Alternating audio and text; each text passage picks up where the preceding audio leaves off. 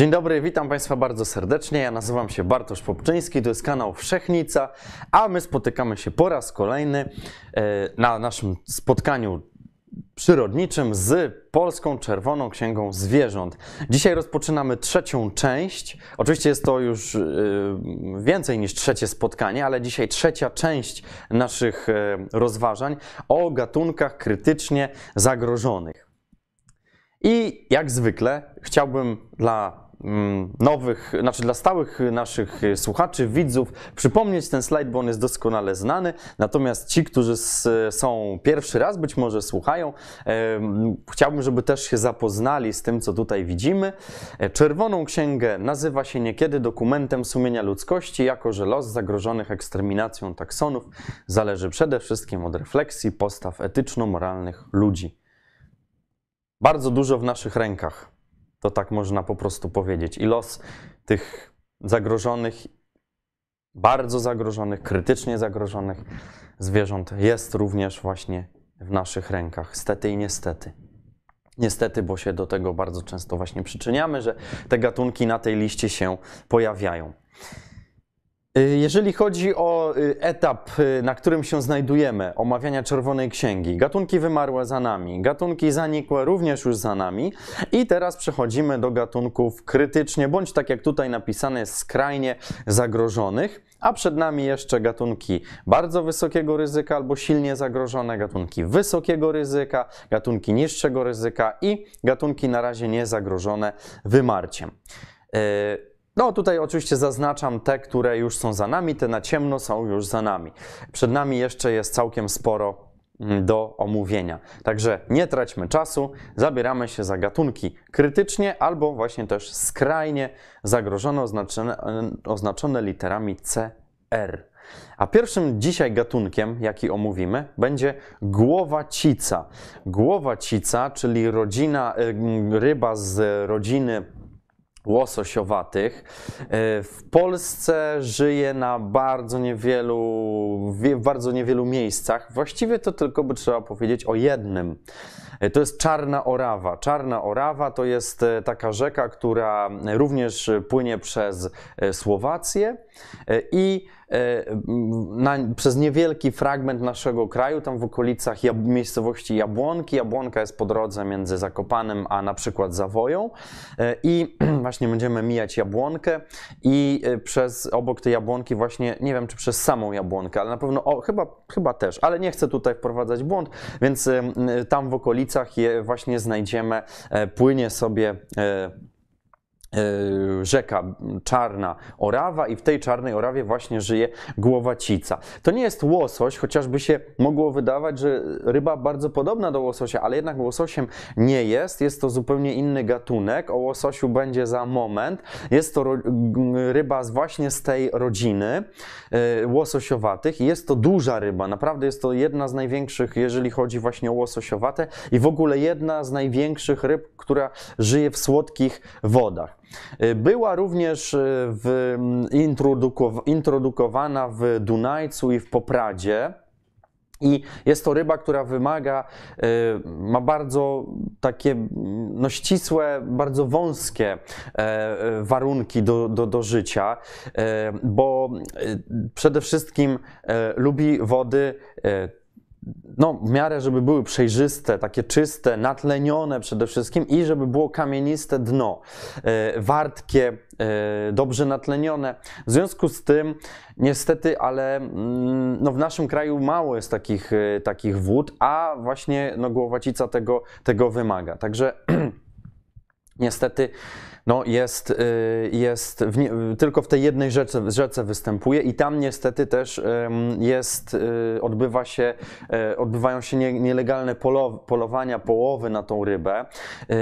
Y, taki, taki wymiar ochronny to jest 70 cm, tak? czyli mniej więcej, no chyba nawet więcej, to będzie jakoś tak, około 70 cm to jest wymiar ochronny, czyli taki, mm, który mm, no powyżej tego, powyżej tego, tego wymiaru, no to już już ryby e, nie można w żaden sposób e, no, wykorzystać. Natomiast e, głowacica w ogóle może osiągać dużo większe rozmiary. Zwykle jest to tak od 80 do 100 cm, ale jest to ryba, która może dorastać nawet do 150 cm długości, a przy tym ważyć naprawdę sporo, bo i nawet około 50 kg, czyli naprawdę dużo, chociaż zwykle jest to dużo, dużo mniej. Oczywiście w Polsce nie udało się aż tak. E, aż tak e, dużej, e, dużej ryby e, złowić.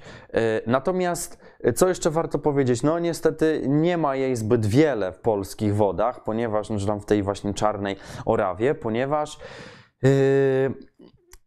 Szacuje się w Czerwonej Księdze z 92 roku jest zapis, że szacuje się liczebność na około 10 tysięcy sztuk, 10 tysięcy osobników, natomiast dzisiaj jest już to znacznie mniej i wynosi to około, szacunki mówią, że to jest około 2000, także jest naprawdę niewiele. No i oczywiście, jak łatwo się domyślić z tego, co mówiłem wcześniej, takim podstawowym problemem, e, podstawową przyczyną zamierania tej, e, tej, tej głowacicy, tej ryby jest po prostu kłusownictwo. I to jest jakby główny powód, tak? Ludzie bardzo często właśnie nie chcą, no lekceważą po prostu te zalecenia ochroniarskie i po prostu łowią tą rybę i niestety, ale jej liczebność maleje.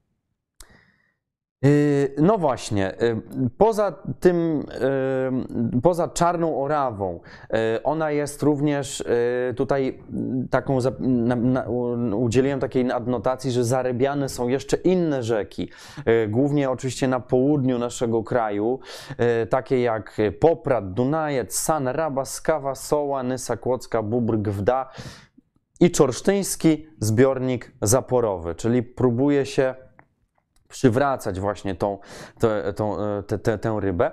Natomiast e, tutaj warto jeszcze e, zwrócić uwagę, to jest bardzo ciekawa, bardzo ciekawa nazwa, że to tutaj mamy do czynienia z łososiem dunajskim, bo też właśnie taka, taka nazwa funkcjonuje, dotycząca właśnie głowacicy. No i mamy zaznaczoną właśnie czarną orawę, tak jak mówiłem, to jest między właśnie, można przeciąć tą rzekę, jak się jedzie na przykład Zakopanego do, do, do Zawoi.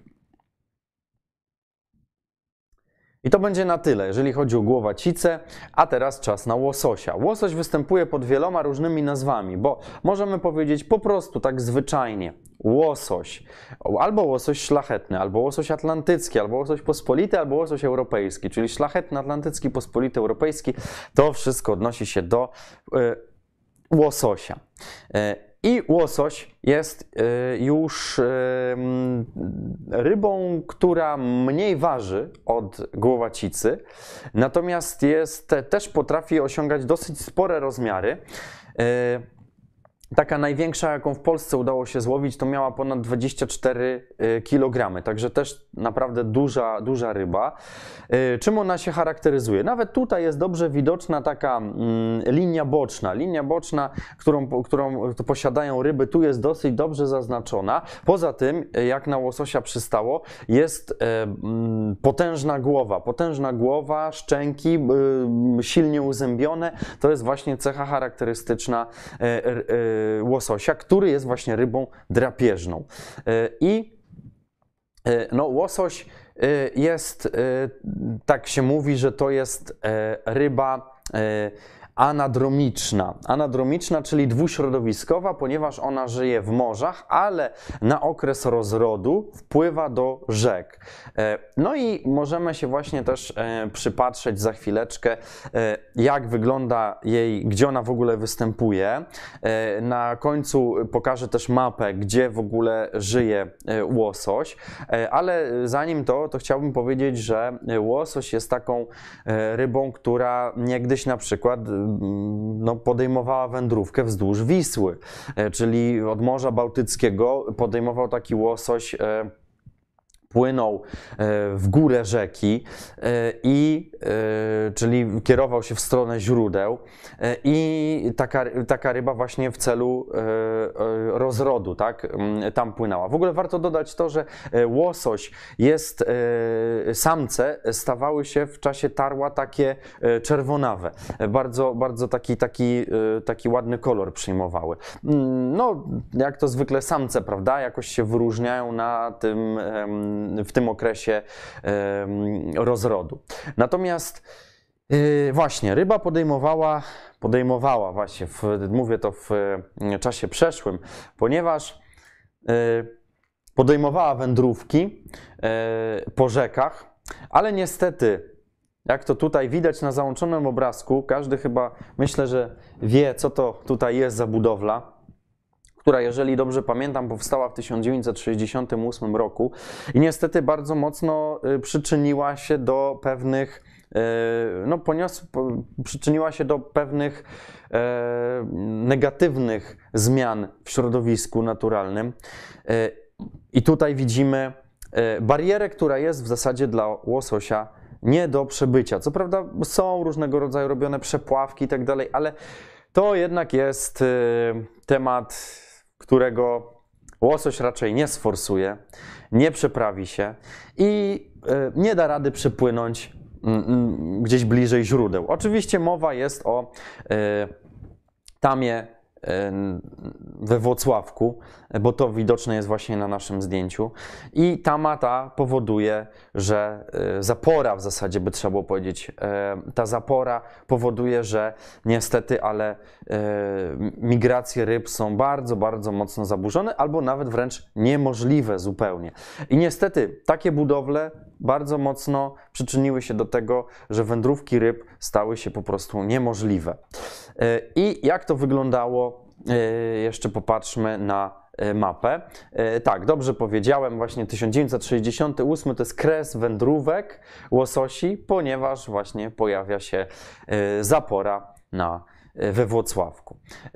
Ale właśnie dawniej był, występował jak najbardziej w zlewni Wisły, czyli różnych rzekach, które również do Wisły docierały, ale proszę zwrócić uwagę, podobnie jak i w przypadku głowacicy na przykład mamy, no w przypadku głowacicy mówiłem o tym, że zarybiano, tak, ale mamy, ponownie pojawia się nam san, e, pojawia się wisłoka, sola, skawa i tu właśnie do tych, e, do tych rzek e, łososie wpłynęły na tarło, czyli proszę zwrócić uwagę, przez dużą część Wisły, długi odcinek Wisły musiały przepłynąć, żeby dostać się na południe naszego kraju, czyli naprawdę długą wędrówkę podejmowały, liczącą setki kilometrów.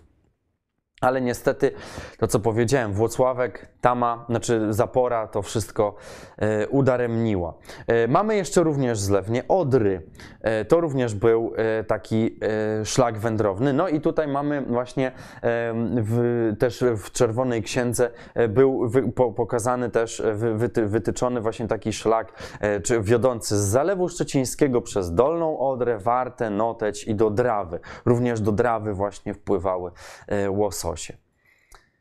Yy, no i proszę zwrócić uwagę właśnie, że jeszcze chciałem nawiązać na samym końcu do tej drawy, że yy, w sezonie rozrodczym yy, odbywało tarło zaledwie 20, od 20 do 50 osobników. To mamy przełom lat 70. i 80., czyli już wtedy było rzeczywiście widać znaczący regres, jeżeli chodzi o liczebność łososia w Polsce. I no i póki co nic nie wskazuje na to, żeby, tego, żeby, ten, żeby liczebność w Polsce łososia wzrastała. Niestety. A jeżeli chodzi o występowanie, to proszę zwrócić uwagę, że półkula północna, e, no i tutaj właśnie Atlantyk i sąsiadujące morza. E, to jest właśnie miejsce, gdzie występuje, gdzie występuje łosoś. Także e, tu właśnie warto podkreślić to, bo można by zapytać, no a co on w takim razie, co one taki, w takim razie razie robią e, w, na lądzie, znaczy no, wpływając w, do rzek, tak, do, w środek lądu. E, no a właśnie tu jest odpowiedź. To jest ryba, tak jak powiedziałem, ta dwuśrodowiskowa, anadromiczna, czyli e, taka, która żyje w morzu, ale na okres rozrodczy musi właśnie wpływać do rzek. Taka jest po prostu biologia tego zwierzęcia. Yy, Jak, jeżeli ktoś ma na przykład jakieś ciekawe doniesienia odnośnie łososia, to proszę się podzielić na czacie, to chętnie, chętnie się, chętnie wysłucham, chętnie się też dowiem, czy ktoś może ma jakieś ciekawe doniesienia. No i przechodzimy do kolejnego zwierzęcia. Yy, Dzisiaj będzie w ogóle bardzo ciekawie, ponieważ będziemy mieli bardzo różne środowiska yy, i wodne, i górskie, i nizinne, także mm, właściwie odwiedzimy całą Polskę podczas naszego dzisiejszego yy, wykładu i będzie też duża różnorodność. Mieliśmy ryby, a teraz proszę bardzo, pora na gada. Mamy węża eskulapa. Wąż eskulapa jest niezwykle ciekawym wężem występującym w Polsce w zasadzie jedynie w Bieszczadach, tylko tam. Aczkolwiek e, niegdyś jeszcze by, są takie bardzo duże podejrzenia, że występował w zasadzie na całej powierzchni naszego kraju. Dzisiaj ci, którzy chcą zobaczyć węża eskulapa, muszą się udać w Bieszczady, a nawet jeżeli się tam udadzą, to nie jest wcale żadna gwarancja, że go zobaczą, bo jest to, jego liczebność jest bardzo, bardzo niewielka. W 92 roku szacowano, że jest mniej więcej od 100 do 300 osobników. Dzisiaj ta e, liczba uległa zdecydowanie zmniejszeniu na rzecz raczej tych 100 osobników, czyli mamy około 100 osobników, to jest wszystko szacunek, dokładnie nie wiemy, ale około 100 sza- e, osobników mamy na terenie Polski, czyli de facto naprawdę bardzo, bardzo mało, bardzo rzadki gad. E, Co ciekawe, gad, który jest w ogóle e, ciepłolubny, lubi, takie, lubi się wygrzewać na słońcu, lubi też w ogóle mm, takie miejsca, gdzie dociera, gdzie dociera słońce, gdzie on się może wygrzać, gdzieś na skałach, stoki górskie, tam, gdzie, które są oświetlone. To on bardzo lubi. To jest w ogóle też taki e, wyróżniający się, myślę, gatunek spośród wszystkich naszych gadów, których nie mamy zbyt dużo, ale wyróżnia się, myślę, dwoma ciekawymi rzeczami, przynajmniej jak dla mnie, ale myślę, że można byłoby tu więcej ciekawych cech jego wyróżnić. Po pierwsze to, że jest bardzo długi, jak na węża, bo potrafi dorastać nawet do dwóch metrów e, długości, natomiast w Polsce najdłuższe węże no, tej, o- tej długości nie osiągały. Te najdłuższe bieszczackie węże z kulapa, no to mniej więcej osiągały jakieś powiedzmy powyżej 1,5 metra. Z tego co czytałem, to około me- metra 60. Tak, 160 centymetrów miały najdłuższe, no ale to i tak jest imponująca długość, naprawdę jak na węża.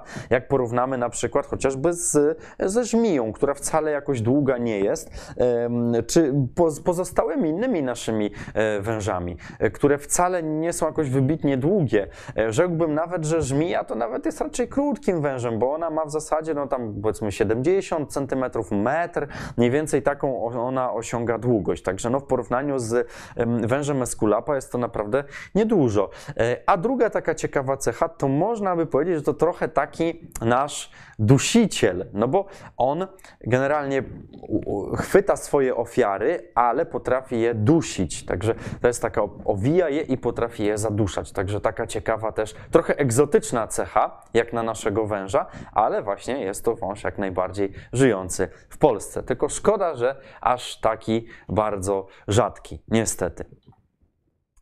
E, I tutaj jeszcze przypatrzymy się e, na mm, mapkę e, i uwaga, no mamy to, co powiedziałem.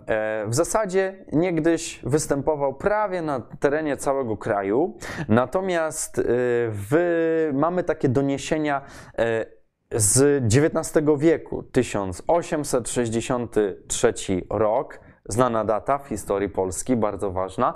E, Zwierzyniec i Biłgoraj to są te miejsca, gdzie e, był notowany oraz mamy mniej więcej na tej samej wysokości, prawda? Mamy e, również taką miejscowość jak Złoty Potok koło Częstochowy, 1857 rok, czyli e, 6 lat wcześniej.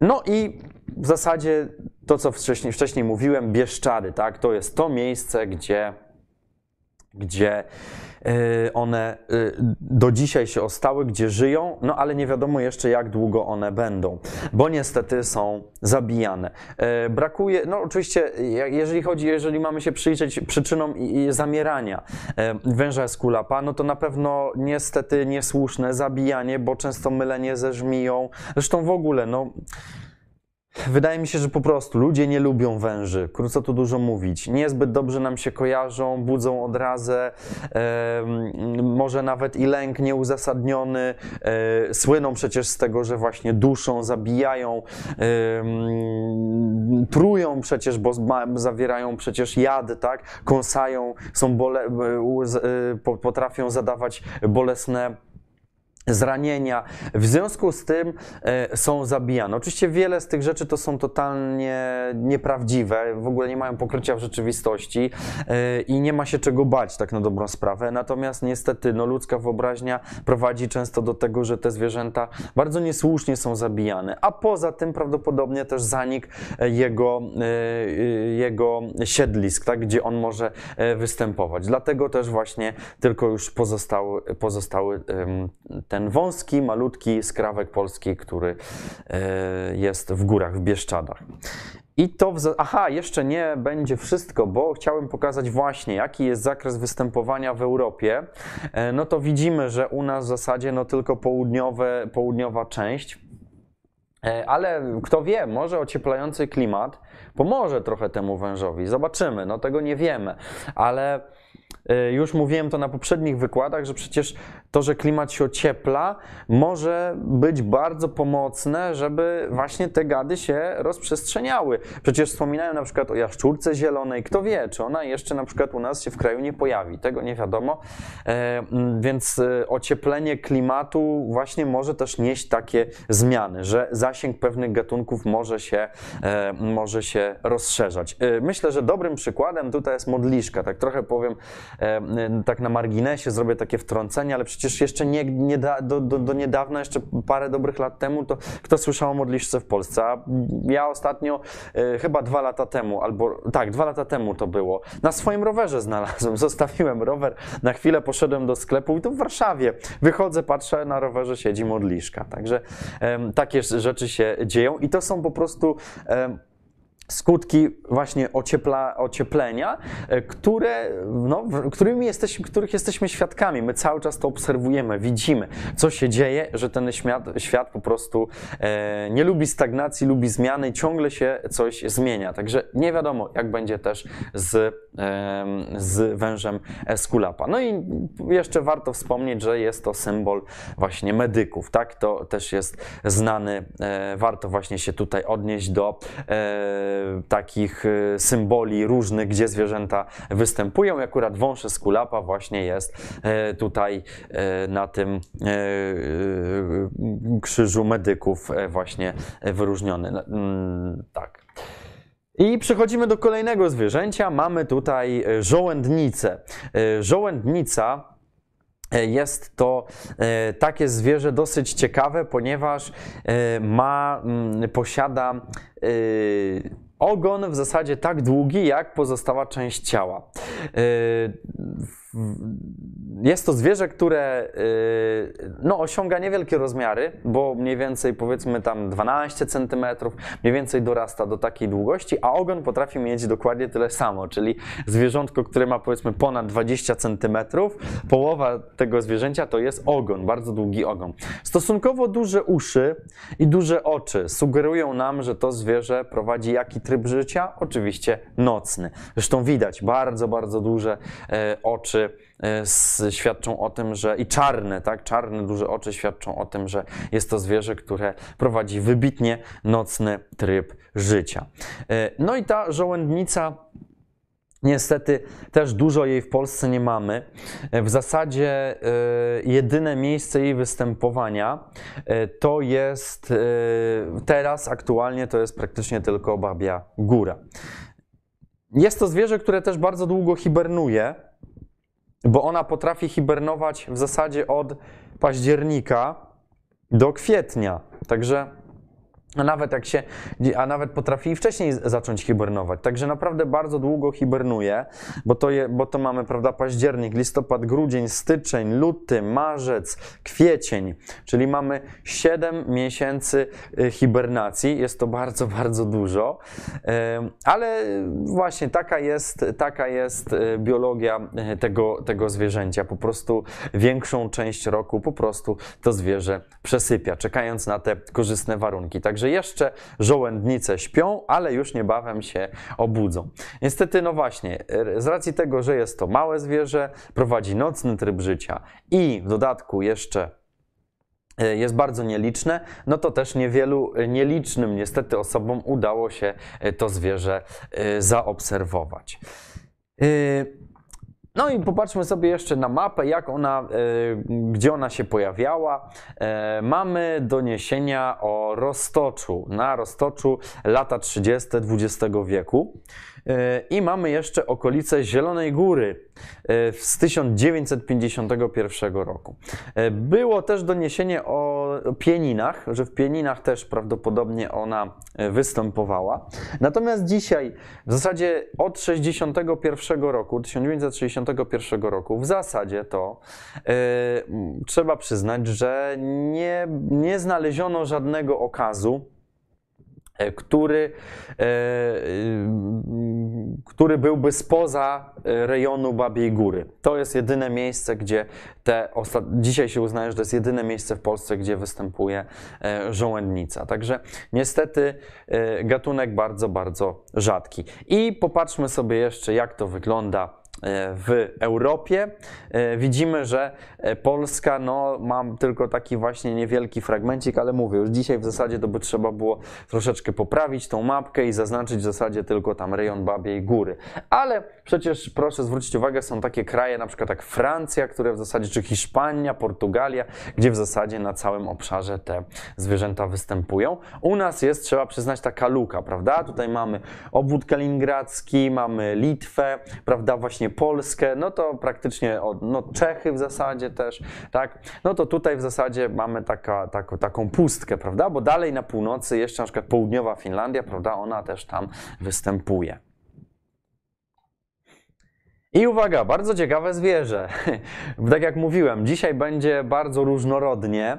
E, bardzo różnorodnie będzie, ponieważ będziemy i w morzu, i w górach, e, w różnych górach, bo przed chwilą byliśmy na Babiej Górze, a teraz już udajemy się w niedaleką podróż w stronę Tatr, a za chwilę, nie będę może zdradzał, co będzie kolejne, ale już za chwilę przeniesiemy się z powrotem do Morza Bałtyckiego. Także dzisiaj naprawdę będzie bardzo ciekawa wędrówka Mamy kozicę tatrzańską, która jest podgatunkiem kozicy e, północnej. E, i ona jest troszeczkę inna niż kozica alpejska, bo przede wszystkim osiąga trochę większe wymiary, są cięższe, ale też taka bardzo ciekawa cecha, mianowicie taka, że yy, one dużo rzadziej schodzą w warunkach zimowych w, do lasu. Oczywiście wiadomo, kiedy pogarsza się temperatura, kiedy pogarsza się, pogarszają się warunki, spada duży, gruby śnieg, jest gruba warstwa, ciężko się poruszać, ciężko znaleźć pożywienie, jest bardzo zimno, więc one niżej schodzą. No i u kozicy mm, alpejskiej w zasadzie jest to norma, natomiast u tatrzańskiej nie zawsze. No to jest taka jedna właśnie z różnic, która E, która, e, no i te wymiary ciała, tak? To są właśnie te różnice, które, które można dostrzec między tymi e, kozicami. Natomiast no, kozica jest to bardzo ciekawe, bardzo ciekawe zwierzę, które możemy spotkać na terenie naszego kraju tylko i wyłącznie w Tatrach. E, I mm, czasami nawet nie boją się turystów, bardzo blisko można podejść do, ty, do tych kozic. No i oczywiście, co należy powiedzieć o kozicach, są to zwierzęta niesamowicie sprawne. Niesam... Kto był w górach, to wie doskonale, jak się w górach my poruszamy, ludzie niesprawnie i jak nam to ciężko idzie, a jak to zwinnie robią kozice, o czym może świadczyć chociażby to zdjęcie, na którym widać, że po prostu pokonywanie e, wręcz w e, bardzo dużych skokach, dużych też odległości i poruszanie się z niezwykłą sprawnością po skałach jest dla tych, dla tych zwierząt po prostu bajecznie proste. To, co te zwierzęta potrafią robić, jest wręcz niesamowite I i też właśnie e, są takimi zwierzętami, które, do których można stosunkowo blisko podejść, więc można je dosyć z bliska obejrzeć. Jest to zwierzę, które e, w latach 90. miało swój, a to może przełączę właśnie slajd, bo tu będziemy mieli troszeczkę o liczebności. E, w latach 90. miała swój bardzo niedobry czas, bo e, szacunkowo było wtedy około mniej więcej, no, szacowano liczebność kozic w, w Tatrach na poziomie 200 osobników, 220, czyli było to naprawdę bardzo, bardzo niewiele, ale proszę zwrócić uwagę, że no, już od dawien dawna były problemy z kozicą, bo w 1851 roku jest około 100 osobników, natomiast e, Galicyjski Sejm Krajowy w Lwowie uchwalił ustawę o ochronie kozicy i świstaka, czyli tych zwierząt właśnie stricte takich tatrzańskich, w 1868 roku. No i między wojnami, e, jak widać, no, ta, ta liczebność niezbyt duża się dosyć długo utrzymywała, bo między wojnami mamy e, w Tatrach około 40-60 osobników i proszę zwrócić uwagę, 47 rok, czyli rok po wojnie, w zasadzie, dwa lata po wojnie, w zasadzie mamy, e, mamy e, liczbę kozic na poziomie tylko 26 osobników. Strasznie mało, czyli de facto no to już była naprawdę wartość ba bardzo krytyczna. Mogli, mogliśmy po prostu mogliśmy je stracić, ale całe szczęście yy, zwracamy uwagę na 51 rok i mamy już 50 kozic. I już później ta liczebność całe szczęście była yy, odnotowywana w setkach. Dzisiaj ciężko dokładnie, no wiadomo, to są wszystko też szacunki, tak dokładnie ciężko stwierdzić, ile ich jest, natomiast bardzo ważne jest to, bardzo warto o tym powiedzieć, że kozic jest, no teraz jednak jest coraz więcej, tak? Mieliśmy e, po tym regresie lat 90. nastąpił e, rok 2000, 2000 później, no kolejne lata, tak? Powodowały, że tych kozic było coraz więcej. No dzisiaj się tak szacuje, że jest mniej więcej około 900 osobników, być może trochę więcej. Ile z nich żyje na terenie Polski, to wiadomo, to zdecydowanie mniej, tak? Na, te, na terenie polskich Tatr żyje ich zdecydowanie mniej niż tam po stronie słowackiej. E, natomiast no, ważne jest to, że one są faktycznie, żyją i tam mają odpowiednie warunki do życia. Natomiast no, pytanie, czy ich będzie więcej. Czy, no bo pewnym, z racji tego, że one żyją tylko na tym ograniczonym miejscu, no bo one raczej no, nigdzie się indziej nie przemieszczą, prawda? Nie znajdą raczej w naszym kraju innych dogodnych warunków do życia, więc yy, będą w zasadzie tylko zasiedlały Tatry. No w końcu osiągną to swoje maksimum, i, które, i, i które mm, zapewni im yy, środowisko, które w ogóle pozwoli im wyżyć, wykarmić i tak dalej, środowisko, no bo to wiadomo, też jest ograniczona jakaś wartość. Ale cieszmy się z tego, że jednak te kozice mamy i, e, i, i, i możemy je obserwować, aczkolwiek właśnie ta ni niestety turystyka wpływa bardzo negatywnie. Niegdyś to było kłusownictwo. One bardzo cierpiały od kłusowników, którzy e, nielegalnie je właśnie zabijali. Natomiast e, teraz, obecnie, jak pewnie wielu wiele osób pewnie może zauważyć, szczególnie na przykład pracownicy Tatrzańskiego Parku Narodowego, że E, bardzo dużym zagrożeniem nie tylko zresztą dla kozic, ale dla wielu innych gatunków jest po prostu nadmierna turystyka, bo tam już e, liczbę turystów liczy się nie w setkach, ale już w milionach, bo dosłownie w zeszłym, zeszły rok, 2021, był po prostu jakimś istnym najazdem na Tatry i niestety zwierzęta to bardzo mocno odczuwają. Także dla niej to też jest e, takim problemem. A kiedyś też jeszcze, bo sądzę, że teraz już tego problemu nie ma, bo też wypas owiec już jest zdecydowanie, ma mniejszą wagę niż kiedyś. Natomiast kiedyś też była konkurencja między owcami a kozicami, że e, owce były właśnie wypasane na terenach kozic, no i one e, e, jakby, no to, to, to, stanowił pewien, pewien problem dla, dla, dla kozic. Na przykład, na, na, natomiast e, dzisiaj już raczej tego problemu nie ma, aczkolwiek właśnie pojawiają się nowe problemy, tak? Właśnie to, co mówiłem wcześniej przy okazji wę, wą, węża eskulapa, że nic nie, nie jest stałe, ciągle, się, ciągle dochodzą, do, dochodzą jakieś zmiany, następują jakieś zmiany i tutaj dokładnie tak samo. Skończył się jakiś jeden problem, ale zaczyna się kolejny. E, Tak wygląda rozmieszczenie e, kozicy w Europie. E, Z tym, że no, proszę zwrócić uwagę i za, za, za, za, zapamiętać to, że właśnie możemy się pochwalić tym, że mamy właśnie taki odrębny, taką, taką odrębną jednostkę, jaką jest właśnie kozica tatrzańska, która żyje tylko i wyłącznie w Tatrach. I tak jak powiedziałem, przenosimy się teraz e, z gór, z Tatr, naszych najwyższych gór, przenosimy się, e, zjeżdżamy z górki i wędrujemy w stronę morza, bo to będzie teraz zwierzę e, ewidentnie morskie, mor świn. Nie wiem skąd ta nazwa się wzięła, może trochę przypomina świnie, a, że, a tam ten przedrostek mor sugeruje, że żyje w morzu. A dlaczego y, może przypominać to zwierzątko świnie, to zaraz wyjaśnię. To może takie, może komuś się skojarzyło. Nie wiem dokładnie, jakie jest pochodzenie tej nazwy. Może ktoś wie, to proszę napisać. Natomiast ja zaraz wyjaśnię, e, jak wygląda, jak wygląda to zwierzę, pokażę. Bardzo ciekawe. E, Natomiast y, jeżeli chodzi o morświna, to y, prawda, tutaj takie mamy ciekawe zdjęcie. Wygląda jakby rekin, ale to nie jest rekin, tylko oczywiście jest to morświn. Ta płyta, ta płetwa, przepraszam, nie, nie płyta, tylko płetwa e, grzbietowa wystaje z wody. Jak widać, potrafią to robić nie tylko e, rekiny, ale również i na przykład morświny. Zresztą delfiny przecież też, prawda?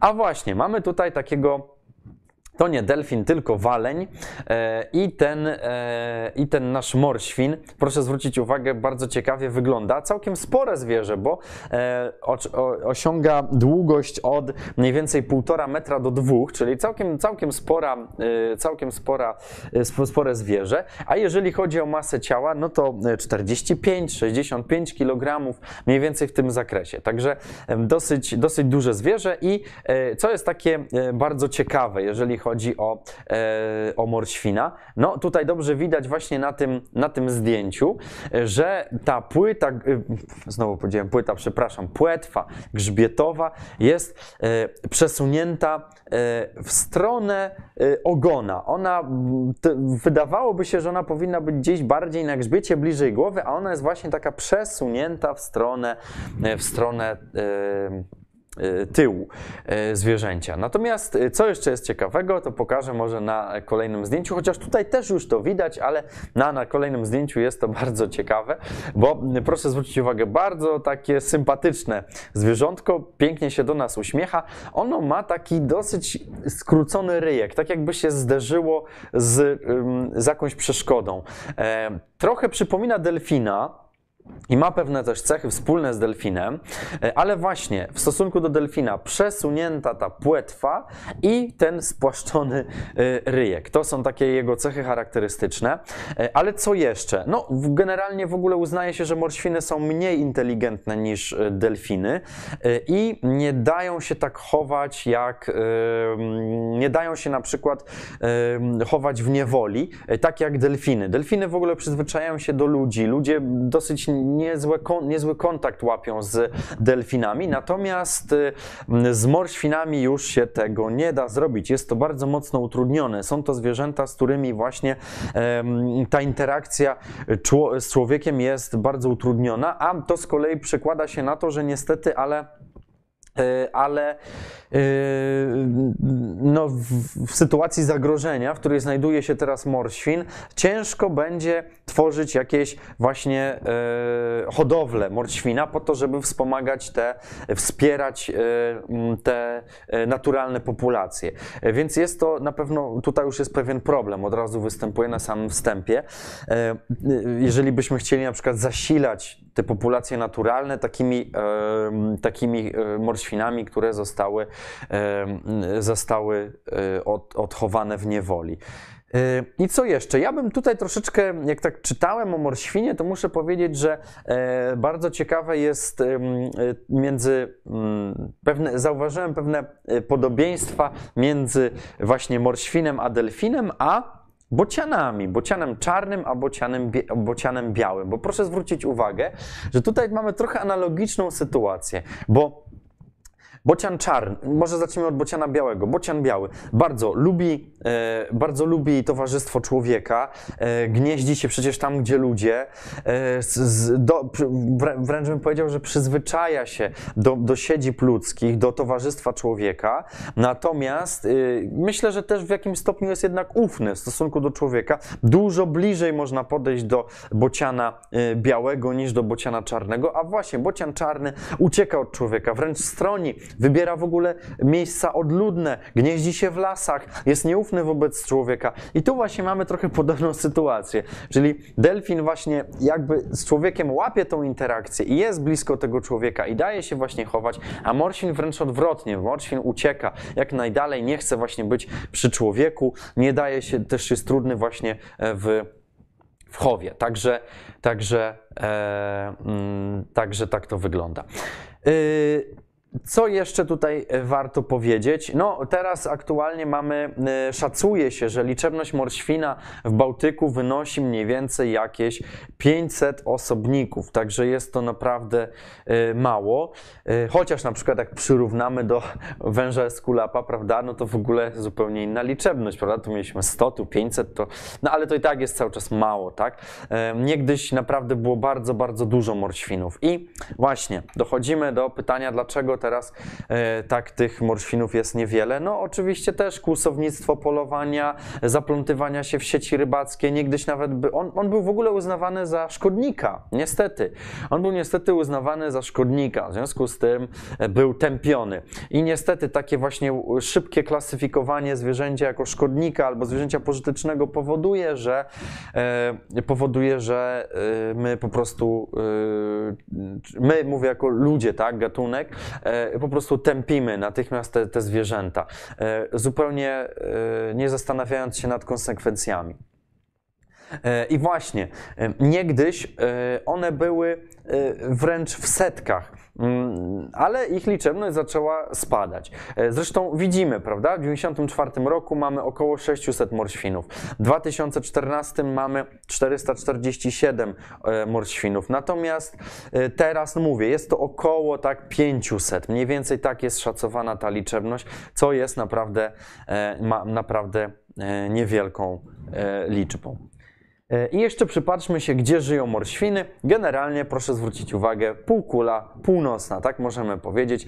Półkula północna, e, w zasadzie na półkuli południowej nie występują e, i one, proszę zwrócić uwagę, że one generalnie raczej preferują brzegi, zatoki, estuaria, czasami nawet wpływają do portów. Także raczej wolą te płytkie wody.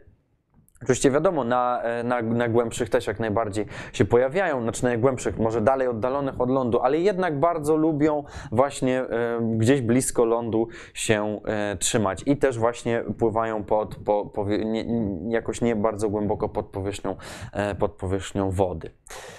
I mamy kolejne zwierzę.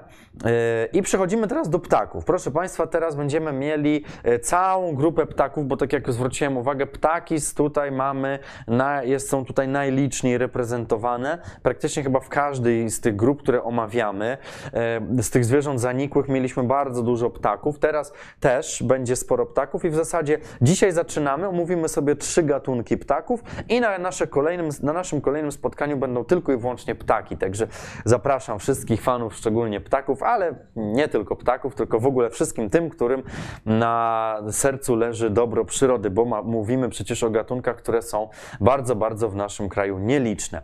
A tutaj mamy świstuna. E, a specjalnie tak zrobiłem, bo właśnie od tego wzięła się nazwa świstun. E, świstun, bo świszczy. E, czy, tak, świszczy. Popatrzmy sobie w ogóle na tą kaczkę, jak ona wygląda.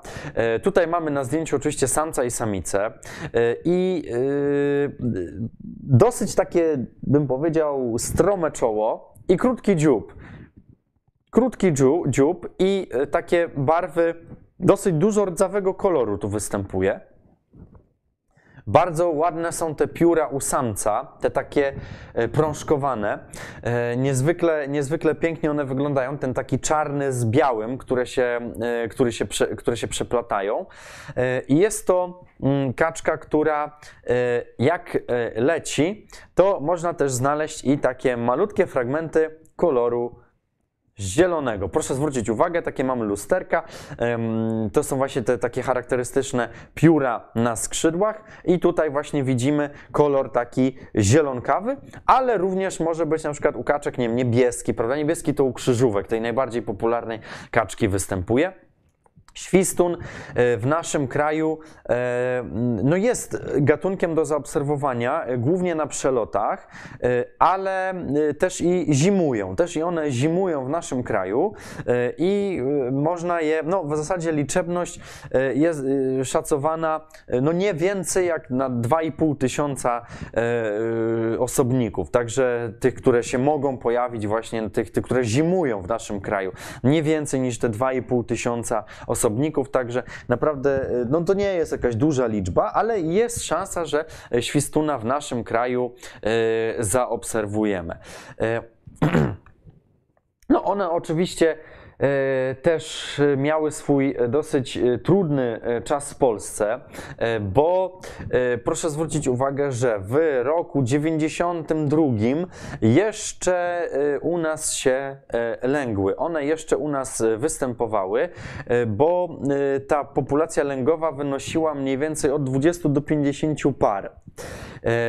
No i pod koniec stulecia znany był tylko, jed, tylko ym, z pojedynczych tak, stanowisk na bagiennych do, y, w bagiennych dolinach rzecznych i to oczywiście mówimy o raju ptasim, czyli e, Dolina Biebrzy i Dolina Narwi. Tam jeszcze one były spotykane. Dzisiaj w zasadzie już gniazd praktycznie nie ma, nie gnieździ się ten ptak w naszym kraju, ale popatrzmy jeszcze na dane e, historyczne, na przykład właśnie z XIX wieku. Mamy na przykład Śląsk Cieszyński albo e, regularne gniazdowanie w okolicach Zgorzelca. E, Mamy również doniesienia, że lęgi odbyły się w Miliczu, e, czy tam w okolicach Milicza w latach dw- 1923 i 1936 i takie e, najlepsze miejsca, które on sobie znalazł, no upatrzył poza właśnie Biebrzą i Narwią, e, to są, e, to już oczywiście e, z e, XX wieku, mamy pierwszą połowę XX wieku i tam były właśnie różne e, stanowiska lęgowe. Natomiast już e, dzisiaj no, w zasadzie tych stanowisk lęgowych praktycznie w naszym kraju nie ma. Nie są też niestety znane dokładne przyczyny wymierania te, ty, ty, tych, tych zwierząt. E, Zresztą jak w wielu przypadkach, też zapomniałem, teraz sobie przypomniałem, zapomniałem powiedzieć dokładnie to samo o, em, o żołędnicy, bo y, w przypadku żołędnicy jest dokładnie ten sam problem, też nieznane są dokładnie przyczyny, dla których żołędnica jest tak skrajnie nieliczna w naszym kraju. E, Mówi się o chemizacji, o skażeniu środowiska, ale to są tylko e, przypuszczenia. Jeżeli chodzi o świstuna, to również właśnie one, te przyczyny zamierania nie są za bardzo znane w naszym kraju. E, I Popatrzmy jeszcze na występowanie. Bardzo szeroki zakres występowania.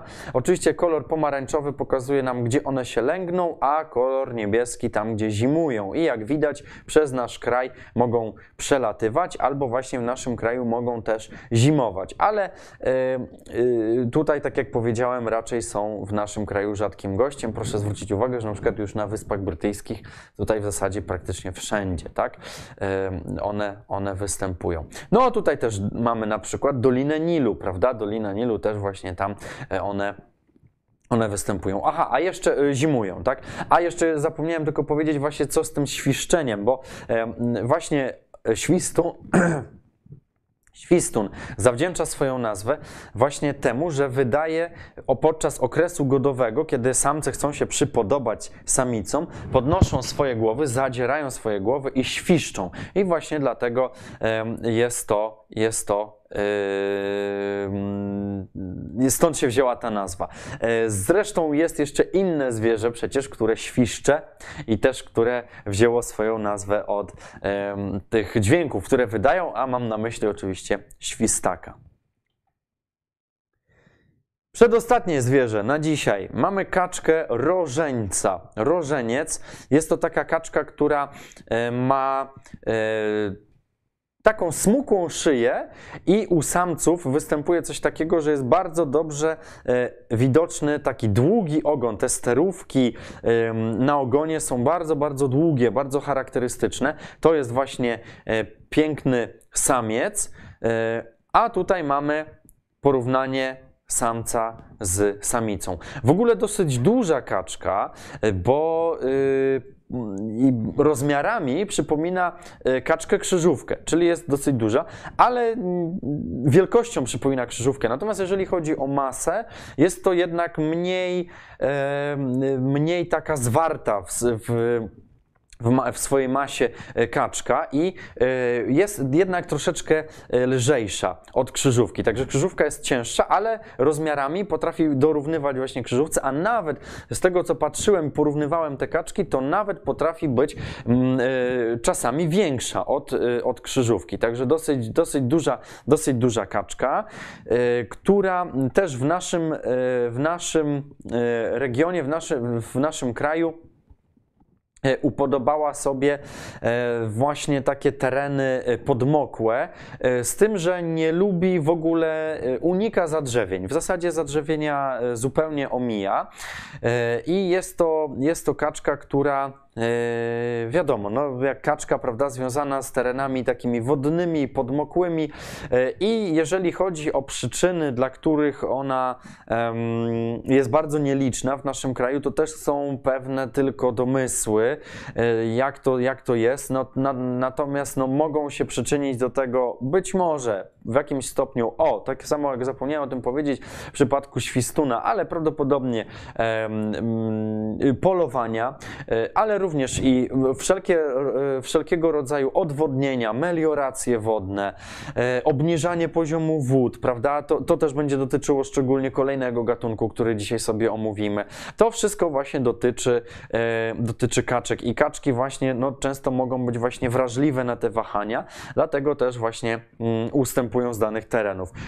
Obwałowania rzek też mogą właśnie się przyczyniać do tego, że ta, mm, ta, ta kaczka traci swoje miejsca do do, do no tak naprawdę do rozwijania się, do zakładania gniazd, tak? do zakładania e, miejsc, gdzie może się e, rozmnażać. I przypatrzmy się jeszcze, jak to wygląda na mapie. Yy, w XIX wieku zasiedlał prawie cały obszar e, Polski. E, gnieździł się na Śląsku, w Dolinie Pilicy, w środkowej Wisły i na Lubelszczyźnie, czyli mamy duży rozrzut i w naszym kraju w zasadzie w wielu miejscach ta kaczka się pojawiała. Natomiast od roku 2007 w całym kraju odnotowano, uwaga, tylko 7 przypadków gniazdowania i ponownie jak w przypadku świstuna znów mamy mowę o Dolinie e, Biebrzy. I tutaj tutaj jeszcze dochodzi nam Dolina Warty. I y, w 2014 roku z kolei stwierdzono 12 gniazd i to było około Brzostowa i Chylin w Dolinie Biebrzy, czyli mamy Dolinę Biebrzy, natomiast Tutaj ważna jest ta y, adnotacja, która znajduje się na samym dole. Ja to wziąłem właśnie z polskiej czerwonej listy ptaków. Y, aktualnie szacuje się, że nie gniazduje więcej niż 15 par, czyli możemy liczyć na to, że w Polsce jest, y, jeżeli nie jakoś przelotem, tak, czyli na stałe, że gniazduje, to nie więcej niż 30 ptaków tego gatunku. Także naprawdę jest bardzo, bardzo niewiele. Także teraz jak sobie porównamy na przykład do eskulapa, no to widzimy teraz, że do węża eskulapa kulapa, prawda, no to widzimy, że to jest w ogóle strasznie mało. No ale właśnie mówimy o zwierzętach tych krytycznie zagrożonych, które e, już nie tak jak e, zwierzęta zanikłe, praktycznie w ogóle no, nie pojawiają się w naszym kraju. Mogą być, mogą gniazdować, mogą żyć, ale są bardzo, bardzo, bardzo rzadkie. I to jest właśnie e, tutaj mm, wyraźny przykład, prawda? 15 par na cały, cały nasz kraj. I Proszę zwrócić uwagę, pierwsza połowa XX wieku. Mamy lęgi na Pomorzu, mamy w Dolinie Odry, mamy również na Mazurach. To są te właśnie rejony, dzisiaj też Mazury się pojawiają dosyć, dosyć często. E, no i oczywiście bagna biebrzańskie, tak? W 1989 roku mamy około 50 par. A e, dzisiaj e, warto też zaznaczyć, że właśnie mamy E, może i dobrze, że w naszym kraju e, nie znajdują tych, tych, tych odpowiednich warunków do życia, ale za to przynajmniej u naszych sąsiadów, u, e, na, Bia na Białorusi, Ukrainie e, mamy, no Ukraina to jest właśnie bardzo, e, zresztą ostatnio bardzo głośno, prawda, u Ukrainie i warto też właśnie u, u nas na wykładzie też się przynajmniej taki akcent pojawia, ale Ukraina jest rzeczywiście bardzo ważnym tutaj miejscem, bo proszę zwrócić uwagę, jaka różnica. Od 300 do 90, wiadomo, to też jest szacowane, ale od 300 do 900 par lęgowych, także zdecydowana różnica. No, na Białorusi e, mniej, bo od 70 do 150 par mniej więcej jest szacowanych. Ale jest to e, no, pocieszające, że przynajmniej właśnie u naszych sąsiadów te ptaki występują, bo u nas praktycznie no, jak sami widzimy, bardzo, bardzo niewiele. A jak się kształtuje jego występowanie na y, kuli ziemskiej? E, no jest to w ogóle, y, tutaj jest, y, muszę powiedzieć, że jest to w ogóle kaczka, która najliczniej e, zimuje w Dolinie Nilu, właśnie rożeniec. Także zresztą jest zaznaczone, prawda? Widać ta Afryka, ten tutaj e, pasek przechodzący w zasadzie przez tą środkową Afrykę jest rzeczywiście bardzo rozległy. I tutaj na południe jeszcze od Egiptu mamy w zasadzie, no i ta Dolina Nilu w zasadzie jest e, tutaj bardzo licznie zasiedlana, przez, znaczy zasiedlana, może e, e, odwiedzana, tak, w okresie zimowym przez, e, przez rożeńca. No i tutaj ogromne terytorium Ameryki, właśnie Kanady, Rosji, Półwysep Skandynawski, prawda, tam właśnie ta kaczka przede wszystkim żyje. Czyli no, możemy wyciągnąć też wniosek taki, że jest to raczej kaczka, która właśnie dobrze się czuje w tej strefie takiej e, ziemniejszej, ale później z kolei no, na okres zimowania e, ra, raczej kieruje się na południe czy to Ameryki Północnej, czy Afryki, czy, czy, czy do Afryki właśnie leci, czy do, e, czy do Azji. I ostatni na dzisiaj gatunek, jaki e, tutaj dla Państwa przygotowałem, e, to jest rycyk.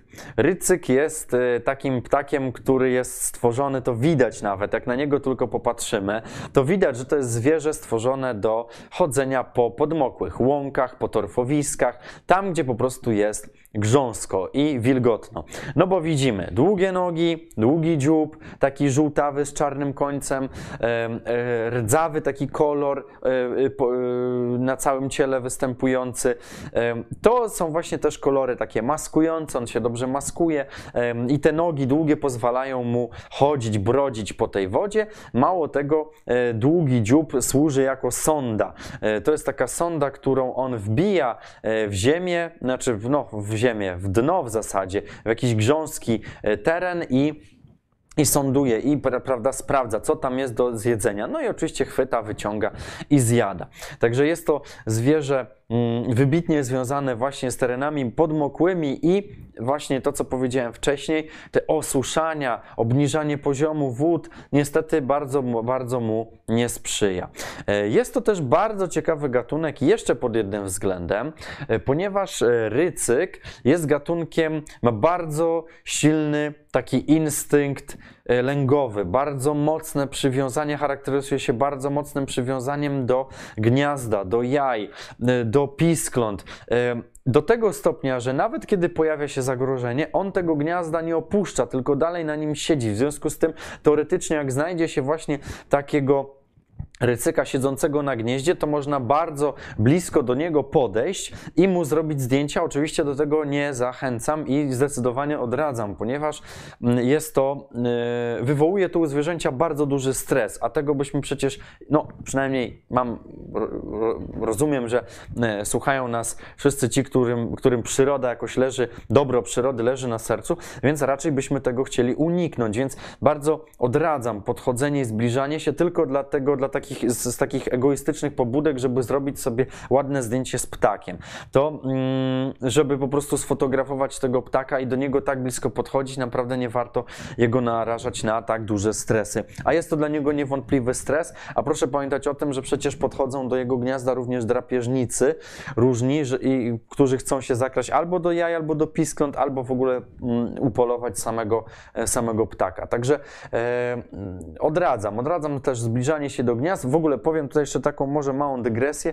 Idzie wiosna, więc e, warto o tym wspominać, że kiedy my przybliżamy się do gniazd i podchodzimy, dajemy też sygnał potencjalnie e, drapieżnikom, jakby zdradzamy miejsce e, sygnalizujemy, o tutaj może być gniazdo, nie warto tego robić. Także lepiej właśnie, jeżeli wiemy, gdzie, gdzie są gniazda, lepiej zostawić je w spokoju, nie, nie podchodzić. Zwłaszcza, że rycyk ze względu na swoje mocne przywiązanie do gniazda, tego gniazda nie opuści. Potem z kolei, kiedy pojawią się pisklęta, potrafi być bardzo agresywny, także, y, także warto tutaj też o tym pamiętać. Zresztą wiele zwierząt jest bardzo agresywnych w tym okresie wiosennym, także też przestrzegam, bo wiosna idzie, em, ptaki zaczną się zaczną budować gniazda, nie tylko ptaki, prawda, w ogóle zwierzęta zaczną się przygotowywać do e, odbycia lęgów, do, do wychowywania młodych, więc na pewno będą agresywne, bo będą po prostu swoich młodych bronić. I jeszcze przypatrzymy się na mapę. W ogóle e, też jeszcze zapomniałem dopowiedzieć, że e, Rycyk odnotował przez 23 lata spadek e, liczebności o 84%. 84% praktycznie przez no w zasadzie troszeczkę ponad dwie dekady. Także to jest strasznie dużo. No i nie ma się co dziwić, że w naszym kraju bardzo dużo właśnie tego rycyka obecnie żyje. Nie wiem dokładnie ile, ale no jest cały czas na tej liście em, gatunków krytycznie zagrożonych. W latach e, 1970-1980 krajowa populacja była oceniana na 7, od 7 tysięcy do 8 tysięcy par lęgowych. Par lęgowych zaznaczam, czyli musimy to jakby podwoić, jeżeli chcemy uzyskać liczbę osobników, czyli tak mniej więcej od 14 do 16 tysięcy osobników. Natomiast popatrzmy na przykład na lata e, ostatnie, czyli na przykład mamy lata 1980-2010, mamy spadek e, liczebności w Wielkopolsce tylko na poziomie 85-90%. To jest w ogóle katastrofalny spadek, strasznie duży. Natomiast jeszcze większy spadek był odnotowany na Pomorzu w latach em, 90-2010, czyli przez 20 lat, tylko 20 lat, praktycznie o 95% e, był zanotowany spadek liczebności. Strasznie dużo. Także niestety, e, jak widać, nic nie wskazuje na to, na to żeby rycy, rycyka było w naszym kraju więcej, żeby jego liczebność się zwiększała, tylko raczej zmniejszała. E, Jak on występuje, jeszcze przypatrzmy się, jakie jest jego występowanie na, na świecie. Tutaj proszę zwrócić uwagę, bardzo ciekawe e, miejsce, na przykład e, e, odbycia zim, zimowiska, bo potrafi na przykład polecieć nawet do Australii. Także mamy kolejny kontynent, który się pojawia dzisiaj na naszym, na naszym wykładzie. No i oczywiście standardowo Azja i Afryka, czyli kierunek, gdzie ptaki z naszego rejonu najczęściej właśnie odlatują. No i mm, co jeszcze warto powiedzieć o rycyku? Y, Rycyk jest, y, jakie są przyczyny w ogóle wymierania y, rycyka i zmniejszania się jego liczebności? No, rycyk na pewno jest gatunkiem właśnie, który daje się łatwo podejść na gnieździe, w związku z tym drapieżnicy mogą go łatwo upolować. To może być jedna z przyczyn, ale wcześniej mówiłem też obniżanie poziomu wód, wód gruntowych, y, obniżanie się w ogóle poziomu wód melioracji, osuszanie bagien, osuszanie łąk. To wszystko sprzyja. Na, na pewno, na pewno nie, nie poprawia sytuacji rycyka e, w Polsce. No i jeszcze na zakończenie takie piękne, e, piękne zdjęcie rycyka e, w locie, e, który to mm, trochę może e, przypomina przynajmniej mi takiego małego bocianka, który właśnie leci, bo też przecież długi dziób, mm, szeroko rozpostarte skrzydła, e, prosta, e, prosta szyja, proste nogi. Ale to tylko takie moje delikatne skojarzenie. Może dlatego, że już po prostu tęsknię za wiosną. E, To będzie na tyle, jeżeli chodzi o dzisiejszy wykład. Było mi bardzo miło się znów z Państwem spotkać na naszym e, cyklu e, przyrodniczym, e, podczas którego omawiamy Czerwoną Księgę Zwierząt. E, Na kolejnym spotkaniu e, zakończymy już kategorię, którą dzisiaj rozpoczęliśmy, czyli gatunki skrajnie i krytycznie zagrożone. E, Tak jak powiedziałem, będą to tylko i wyłącznie ptaki, e, ale będzie równie ciekawie i będą bardzo też ciekawe gatunki. Ja na myśl już o niektórych bardzo się cieszę, bo e, oczywiście nie widziałem tych gatunków. Mam nadzieję, że kiedyś je zobaczę, ale też są bardzo, bardzo rzadkie, także i bardzo niezwykle, niezwykle ciekawe. Także wydaje mi się, że e, będzie też e, niesamowicie ciekawe e, spotkanie kolejne, na które już teraz bardzo serdecznie zapraszam. A na koniec jeszcze tylko odniosę się do tego, co tutaj można było zaobserwować na czacie i muszę powiedzieć, że tak bogatego czatu jeszcze chyba nie widziałem, odkąd tutaj mamy styczność z Czerwoną Księgą. Ja pozwolę sobie tylko oczywiście do części się odnieść, bo było naprawdę bardzo dużo Państwo tutaj napisali. E, Tak kątem oka tylko patrzyłem, to widziałem, że jakieś dyskusje się w ogóle toczyły, co mnie cieszy, no bo to w zasadzie też jest taka możliwość do tego, żeby wymienić się swoimi obserwacjami. E, Zresztą samo to też prosiłem. No dobrze. Mm, tak, ten, ten, pierwszy komentarz, co przeczytałem, że podobno wąż Eskulapa przetrwał na roztoczu, tylko leśnicy to trzymają w tajemnicy, bo ochrona węża by im przeszkadzała w traktowaniu lasów jak fabryki pieniędzy. Nie wiem tego, ja nie chcę się do tego tutaj e, w żaden sposób ustosunkowywać, bo nie wiem, nie mam takiej wiedzy, więc na tematyk, o których nie wiem, nie będę się po prostu e, wypowiadał. Aczkolwiek proszę pamiętać o tym, że o roztoczu była wzmianka, że w XIX wieku, zdaje się, e, to był 18, tak, 1863 rok, czyli dla nas Polaków bardzo ważny rok, rok powstania e, styczniowego. E, No właśnie tam był notowany. Nie wiem jak to teraz wygląda, także nie chcę tu się wypowiadać.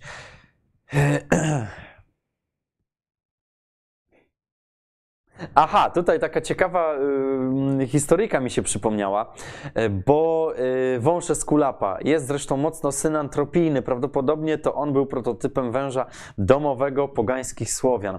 Przypomniała mi się taka historia. W latach 80. Y, był mm, jeden z węży Eskulapa, pojawił się w zoo w Płocku. Ale jak on tam trafił? Uwaga, trafił z, ze sklepu zoologicznego w, w Warszawie. Jak on znalazł się w sklepie zoologicznym? Jaka jest tutaj historia? Tego nie wiadomo. Ale samo to, że w sklepie zoologicznym pojawił się jeden z najrzadszych węży w Polsce i był normalnie oferowany w sprzedaży. E, Całe szczęście później trafił do, do zoo, ale jak to się wydarzyło, nie wiem, ale jest to na pewno bardzo ciekawa historia. E, Tak mi się przypomniało a propos tego tutaj, co napisał Artur Nowiński, czyli krajoznawstwo. E,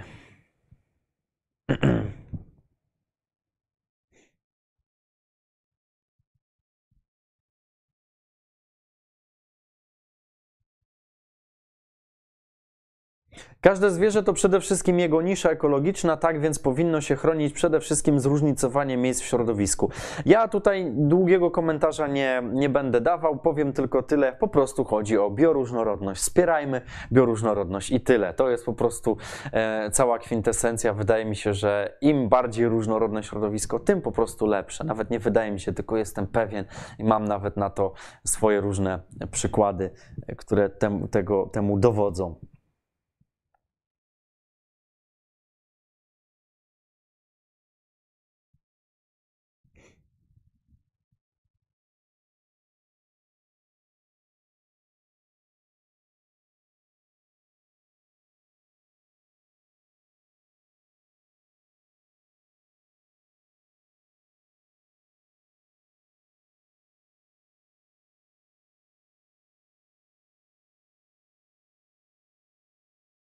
Kolega widział jedną przy zaporze kiedyś, głowacice, wielkie jak kłody. Tak, one rzeczywiście, no to co mówiłem, one potrafią osiągać nawet rozmiary ponad metra i metra pięćdziesięciu. Także trochę mi się przypomina to, co mówiłem e, chyba w naszym pierwszym wykładzie o jesiotrze. E, nie, przepraszam, nie pierwszym, bo pierwszy było o wymarłych, e, o zanikłych, tak? E, mówiłem o jesiotrze. Z jesiotrem była też trochę podobna sytuacja i też podobna ryba, tak? Która właśnie z mórz wpływa do rzek. To już troszeczkę właśnie, e, właśnie, dziękuję za ten komentarz, bo to mi się przypomniała też taka dosyć istotna, e, istotna sprawa. Takie ważne podobieństwo między właśnie chociażby głowacicą e, a, a jesiotrem, te, te rozmiary, tak?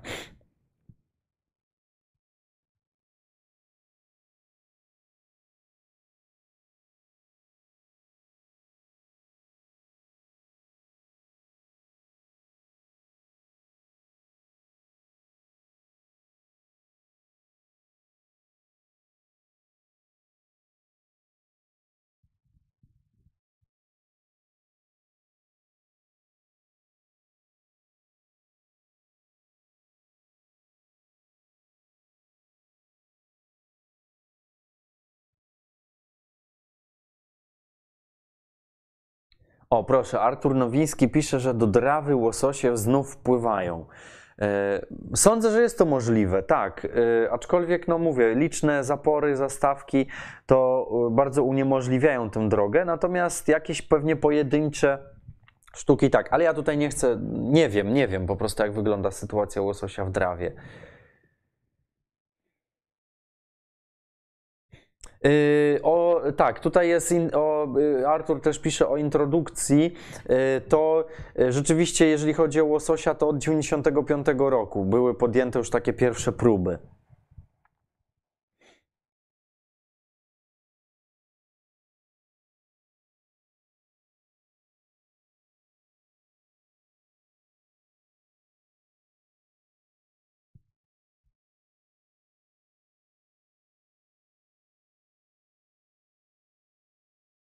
No tu kolejny po- pojawia się ciekawy problem odnośnie ochrony zwierząt. Również e, ludzie w Polsce nie dbają o naturę, brak edukacji.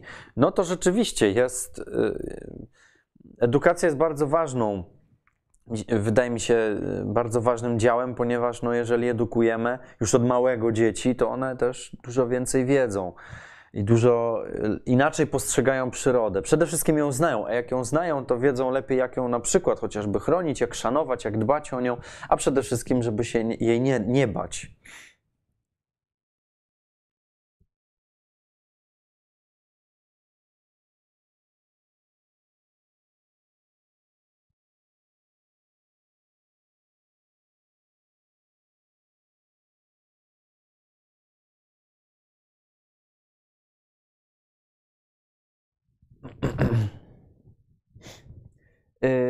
Tam, gdzie żyją y, węże Esculapa, powinny być rezerwaty ścisłe. No, akurat tak się składa, że y, mamy na terenie Bieszczad w zasadzie no, park narodowy, tak, bardzo duży park narodowy, y, całe szczęście, także no, jest, znajduje się ten wąż, prawda, w tej strefie y, ochronnej.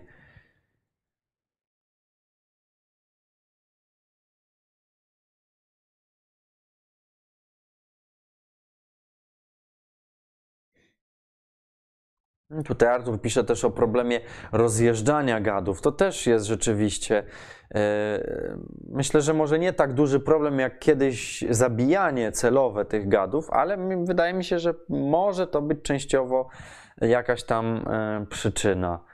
E, Myślę, że tutaj też możemy powiedzieć o takich gadach, które się wy, wylegi, wy, wygrzewają na, s- na, na, na przykład na drogach, które są rzadko uczęszczane, przejeżdża nagle samochód i prze, po prostu po takim zwierzęciu je zabija.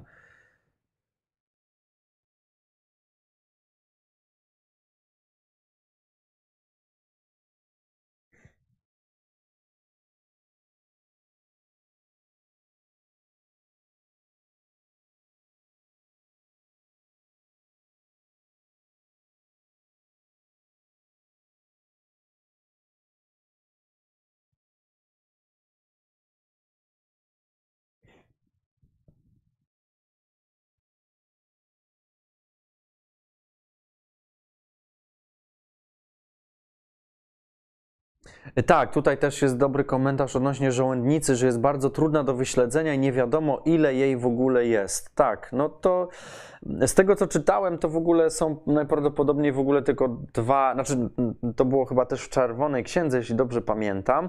I na tamten, w tamtym roku, w roku wydania, czyli to był zdaje się 92 rok, e, było, e, były tylko znane dwa egzemplarze w muzeach, które się znajdowały. Oczywiście takie wypchane, tak, ale właśnie tylko dwa, także no to też pokazuje, jak tych zwierząt jest niewiele i, i, i w zasadzie są trudne właśnie do odnalezienia. To, no to co mówiłem, tak? Jest ich mało, prowadzą nocny tryb życia, są niewielkie, także no, to nie sprzyja yy, yy, obserwacjom.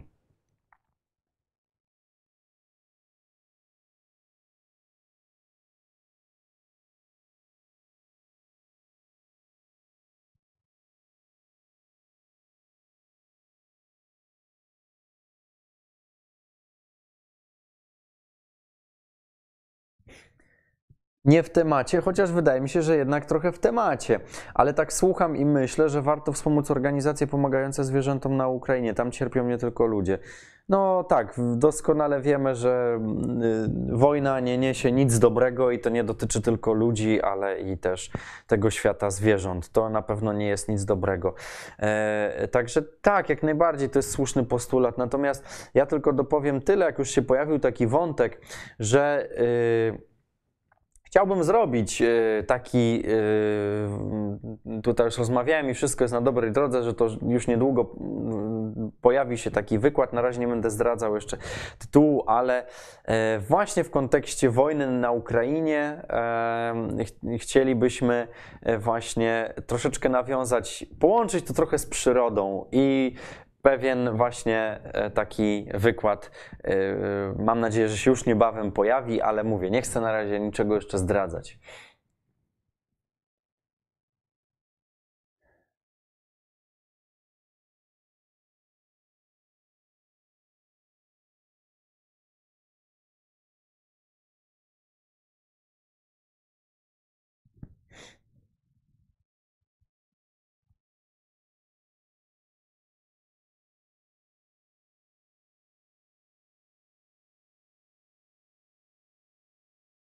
Tego nie słyszałem, że kozica żyła e, kiedyś także na Jurze Krakowsko-Częstochowskiej.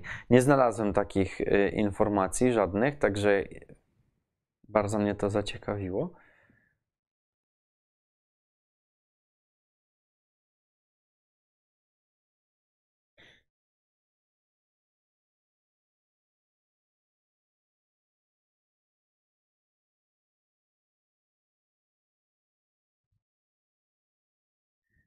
Ciekawe, czy na tej liście będzie kraska. Oczywiście, że tak. Kraska się też pojawi. Ja, jasne, że tak. Na razie też nie będę wyprzedzał faktów, ale będzie kraska, bardzo ciekawy ptak, także na pewno o niej powiemy.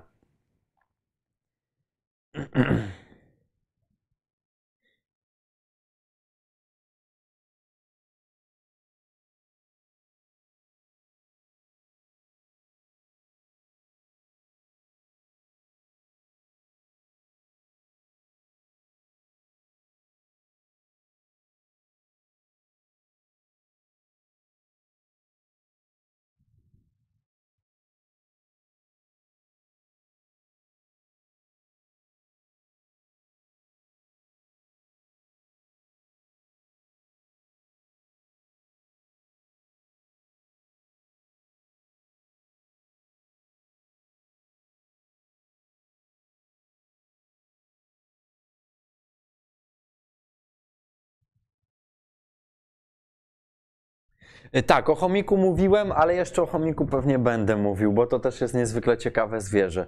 Także chomik też pewnie jeszcze, chomik europejski oczywiście się pojawi. Y, o sępach też już było.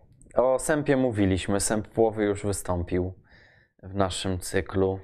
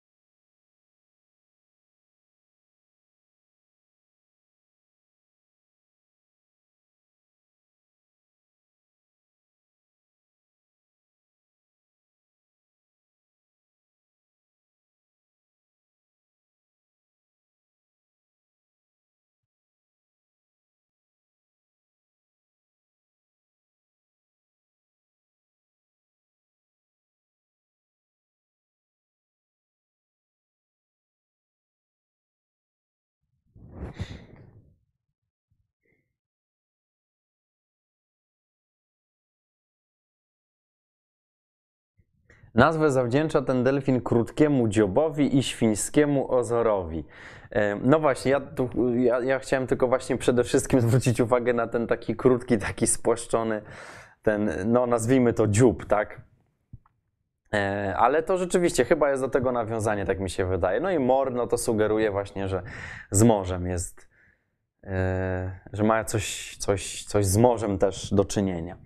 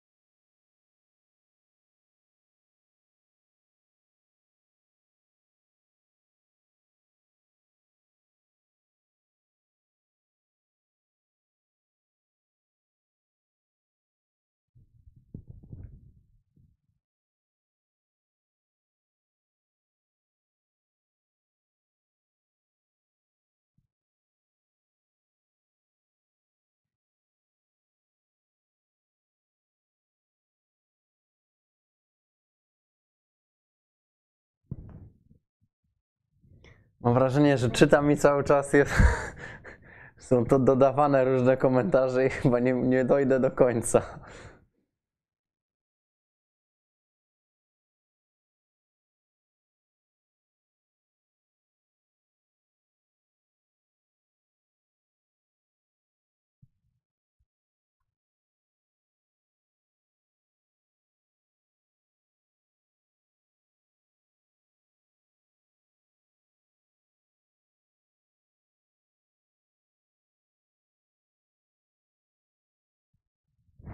No dobrze, doczytałem do końca. Widzę, że rozmowa jest po prostu bardzo, bardzo wielowątkowa i rozwinęła się na bardzo wiele różnych płaszczyznach. E, z jednej strony to dobrze, ale z drugiej strony już po prostu widzę, że są poruszane tak różne i roz, różnorodne kwestie.